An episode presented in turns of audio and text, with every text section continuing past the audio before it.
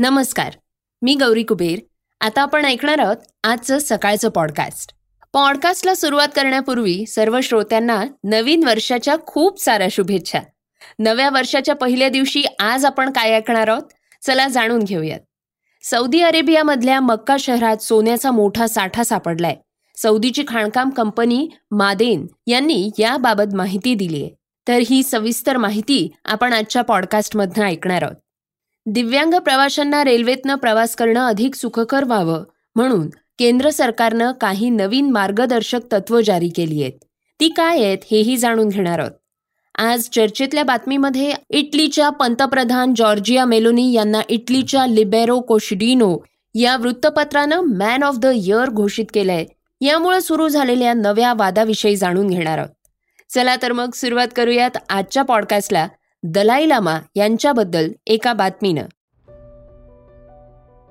तिबेटचे आध्यात्मिक नेते दलाई लामा यांनी मोठा दावा केलाय. जगाची तिसऱ्या महायुद्धाकडे वाटचाल सुरू असल्याचं दलाई लामा यांनी म्हटलंय. त्यांनी त्याची काही कारणंही सांगितली आहेत. ही चिंतेची बाब असल्याचंही दलाई लामा म्हणाले आहेत.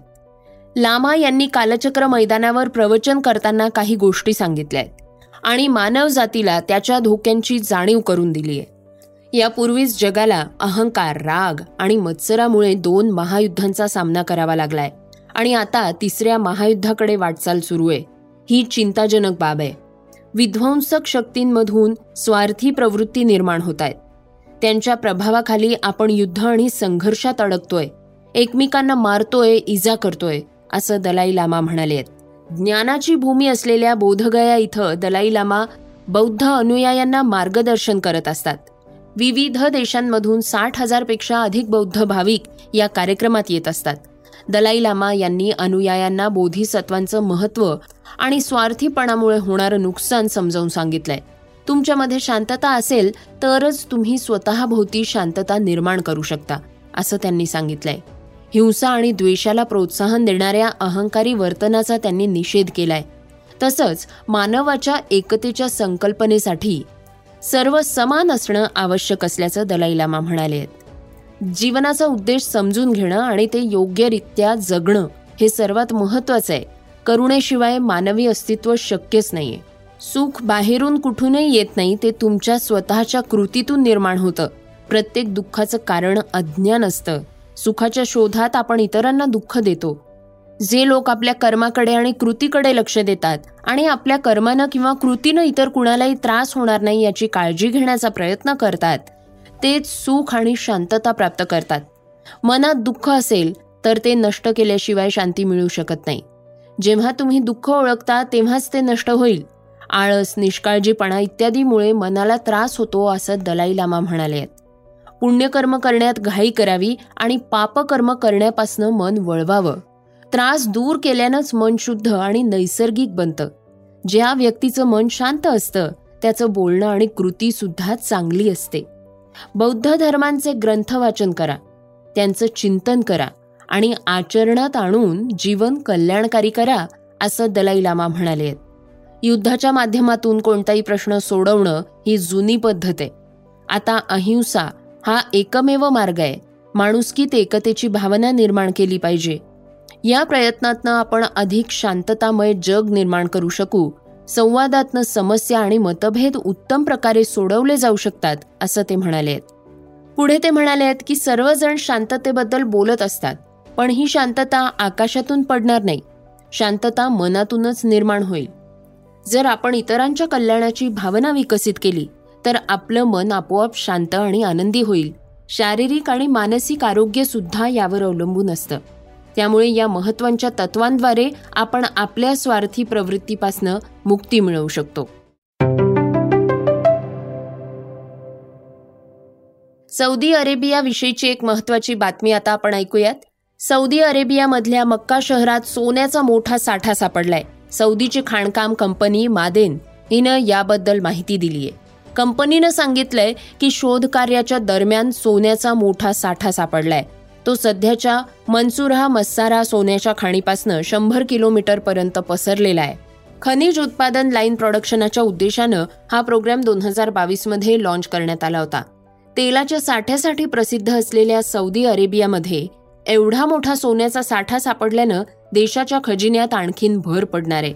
खाण कंपनीनं सांगितलंय की मनसुरा राह मसारा इथपासनं चारशे मीटर अंतरावर आणि त्याच्याखाली घेतलेल्या दोन रॅन्डम ड्रिलिंग साईट्सवर दहा पूर्णांक चार ग्रॅम प्रति टन जी टी सोनं आणि वीस पूर्णांक सहा जी टी सोन्याचा उच्च दर्जाचा साठा असल्याचा संकेत मिळालेला आहे. याचा अर्थ इथे सोन्याची घनता जास्त आहे. दोन हजार चोवीसमध्ये मनसुराह मस्साराभोवती योजनाबद्ध ड्रिलिंग वाढवण्याचा कंपनीचा प्रयत्न आहे. मादेनचे सीईओ रॉबर्ट विल्ट यांनी सांगितलंय की सोनं आणि फॉस्फेट उत्पादन दुप्पट करण्याची कंपनीनं योजना आखली आहे.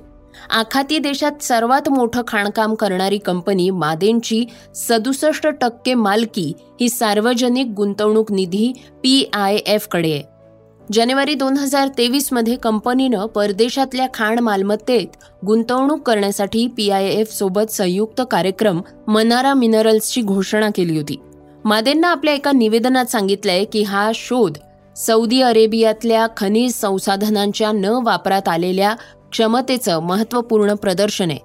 खाणकाम हा सौदीच्या अर्थव्यवस्थेचा तिसरा स्तंभ म्हणून उदयास आलाय. जगातल्या सोन्याच्या उत्पादनाचा केंद्रबिंदू बनण्याची क्षमता ही सौदीमध्ये आहे. आणि ते आमच्या विकासाच्या धोरणाचा मोठा भाग आहे. अरेबियन शील्डमध्ये प्रचंड क्षमता आहे. ज्यासाठी जागतिक दर्जाच्या जास्तीत जास्त शोधांची आवश्यकता आहे. आणि हा शोध येत्या काही वर्षांमध्ये लागणाऱ्या अनेक शोधांपैकी पहिला शोध आहे. दिव्यांग प्रवाशांविषयीच्या नव्या मार्गदर्शक तत्वांविषयीची बातमी ऐकूयात. दिव्यांग प्रवाशांना रेल्वेतनं प्रवास करणं अधिक सुखकर व्हावं म्हणून केंद्र सरकारनं काही नवे मार्गदर्शक तत्व जारी केले आहेत रेल्वे स्थानकापर्यंतचा प्रवास तिथल्या सोयी सुविधा आदींची माहिती प्रवाशांना कशी मिळेल यावर लक्ष केंद्रित करण्यात आलंय.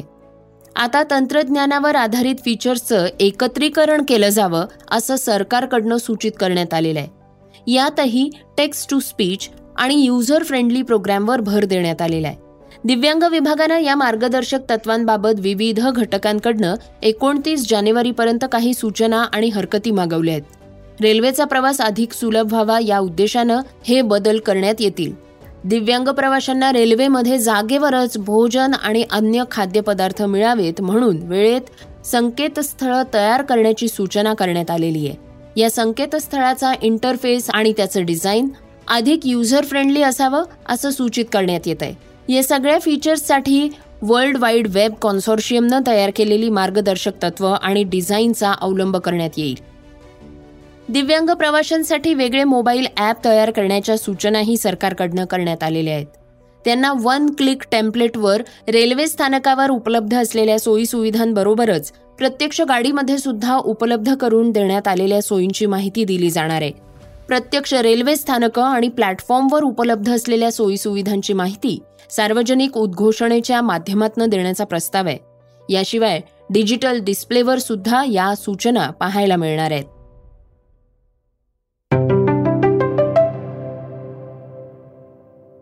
श्रोत्यांनो ऐकूयात आजच्या वेगवान घडामोडी. जम्मू काश्मीरला दहशतवाद मुक्त बनवण्यासाठी केंद्र सरकारकडनं सातत्यानं प्रयत्न केले जात आहेत. या दरम्यान मुस्लिम लीग जम्मू काश्मीर मसरत आलम ग्रुपच्या नंतर सरकारनं आता तेहरीक ए हुरियतवर देखील बंदी घातली आहे केंद्रीय गृहमंत्री अमित शहा यांनी याबद्दल माहिती दिली असून त्यांनी दहशतवादी कारवायांमुळे या संघटनेवर यू ए पी ए अंतर्गत बंदी घातली आहे. गृहमंत्री अमित शहांनी सांगितलंय की ही संघटना जम्मू काश्मीरला भारतापासून वेगळं करण्यासाठी आणि इस्लामिक शासन स्थापन करण्यासाठी अवैध कारवाया करण्यात अग्रेसर होती. हा गट जम्मू काश्मीरमध्ये फुटीरतावाद वाढण्यासाठी भारत विरोधी प्रचार आणि दहशतवादी कारवाया करत आलेला आहे. कडाक्याच्या थंडीनं उत्तर भारत गारठलाय. भारतीय हवामान विभागानं पंजाब हरियाणा चंदीगड उत्तर प्रदेश आणि उत्तर राजस्थानच्या बहुतांश भागांमध्ये सात ते दहा अंश सेल्सिअसच्या दरम्यान किमान तापमान नोंदवलंय. दाट धुक्यांमुळे सलग चौथ्या दिवशी रेल्वे सेवेवर परिणाम झालाय. दिल्लीकडे येणाऱ्या सुमारे तीस गाड्या उशिरानं धावतायत. हवामान विभागानं दिलेल्या माहितीनुसार उत्तर प्रदेश उत्तर राजस्थान आणि बिहारमध्ये अनेक ठिकाणी दाट धुकं पडण्याची शक्यता आहे दोन जानेवारी दरम्यान जम्मू काश्मीर लडाख गिलगिट बलिस्तान मुझफ्फराबाद हिमाचल प्रदेश उत्तराखंडच्या विविध भागात धुके पडण्याची शक्यता आहे. ओडिशा आसाम मेघालय नागालँड मणिपूर मिझोराम आणि त्रिपुरामध्ये पावसाची शक्यता वर्तवण्यात आलेली आहे. बॉलिवूडचा प्रसिद्ध अभिनेता मनोज बाजपेयी हा नेहमीच त्याच्या वेगळ्या प्रतिक्रियांसाठी चर्चेत असतो. तो त्याच्या जबरदस्त अभिनयासाठी सुद्धा ओळखला जातो. पण आता मनोज वेगळ्याच एका कारणानं चर्चेत आलाय. मनोज लवकरच राजकारणात येणार आहे अशी चर्चा सुरू आहे. त्याचं झालंय असं की काही दिवसांपूर्वी मनोज बाजपेयीनं आर जे डीचे सुप्रीमो लालू यादव यांची भेट घेतली होती. या भेटीचा फोटो व्हायरल झाला होता. त्यावरनं मनोजला नेटकऱ्यांनी डिवचलंही होतं. त्यावर आता त्याला प्रतिक्रिया द्यावी लागली आहे तो म्हणालाय की इतक्यात आपला कोणत्याही प्रकारे राजकारणात येण्याचा विचार नाहीये. मला सध्या अभिनयावर लक्ष केंद्रित करायचंय. ऑस्ट्रेलियानं पाकिस्तान विरुद्धच्या तिसऱ्या आणि अंतिम कसोटीसाठी तेरा खेळाडूंचा संघ जाहीर केलाय. या सगळ्यात पुढील महिन्यात ऑस्ट्रेलियन निवडकर्त्यांना मोठा निर्णय घ्यावा लागणार आहे. संघाला सतरा जानेवारीपासून वेस्ट इंडिज विरुद्ध पहिली कसोटी खेळायची आहे. या मालिकेत उस्मान ख्वाजासोबत डावाची सलामी कोण देणार हा प्रश्न उपस्थित झालेला आहे. खरं तर नियमित सलामीचा फलंदाज डेव्हिड वॉर्नर सिडनीमध्ये पाकिस्तान विरुद्धची शेवटची कसोटी खेळणार आहे आणि लाल चेंडूच्या क्रिकेटला अलविदा करणारे. अशा परिस्थितीत मार्कस हॉरिस कॅमेरॉन बॅनक्रॉफ्ट आणि मॅट रॅनशॉ यांच्यापैकी कुणाची वर्णी लागणार हे पाहणं उत्सुकतेचं ठरणार. आहे श्रोत्यांनो ऐकूयात आजची चर्चेतली बातमी. इटलीच्या पंतप्रधान जॉर्जिया मेलोनी यांना इटलीच्या लिबेरो कोशिडिनो या वृत्तपत्रानं मॅन ऑफ द इयर घोषित केलंय. त्यामुळे नव्याच एका वादाला तोंड फुटलंय. महिलांच्या अधिकारांसाठी लढणारे कार्यकर्ते आणि अनेक महिला राजकीय नेत्यांनी हा पुरस्कार लिंगभेद करणारा आणि पुरुषसत्ताक मानसिकता दाखवणारा असल्याचं म्हटलंय. महिला खासदार अलेन्झा वर्दी ई सिनिस्ट्रा यांनी फेसबुकवर पोस्ट करत असं म्हटलंय की मेलोनी यांनी ही पदवी नाकारायला हवीये. मेलोनी यांना दिलेला हा पुरस्कार पुरुष श्रेष्ठत्व दाखवणार आहे.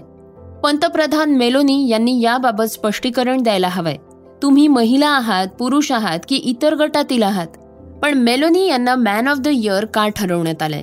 पत्रकार मारियो सेची यांनी वृत्तपत्रात असं सांगितलंय की जगभरातल्या युद्धामध्ये मेलोनी यांनी लिंगभेदाची लढाई जिंकली आहे त्या देशाच्या पंतप्रधान झाल्या आहेत त्या दोन्ही युद्धांना सामोरे गेल्या आहेत राजकीय धक्के त्यांनी सहन केले आहेत तसंच युरोप आणि जगाच्या दृष्टिकोनात त्यांनी बदल घडवलाय. मारियोसेची हे लिबेरो क्वॉशिडिनो या वृत्तपत्रामध्ये रुजू होण्याआधी मेलोनी यांच्या पब्लिक रिलेशन टीममध्ये काम करत होते. सेची पुढे म्हणाले आहेत की मेलोनी यांनी निवडणूक जिंकून पुरुषांच्या मक्तेदारीला मोडीत काढलाय. महिलांना नवा आशावाद दिलाय.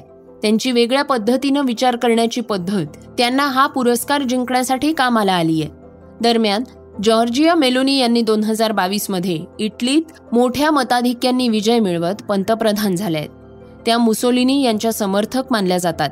काही महिन्यांपूर्वीच त्या चर्चेत आल्या होत्या जेव्हा त्यांनी घटस्फोट घेतला. त्यांच्या पतीनं एका कार्यक्रमात महिला कर्मचाऱ्याबाबत आक्षेपार्ह वक्तव्यही केलं होतं.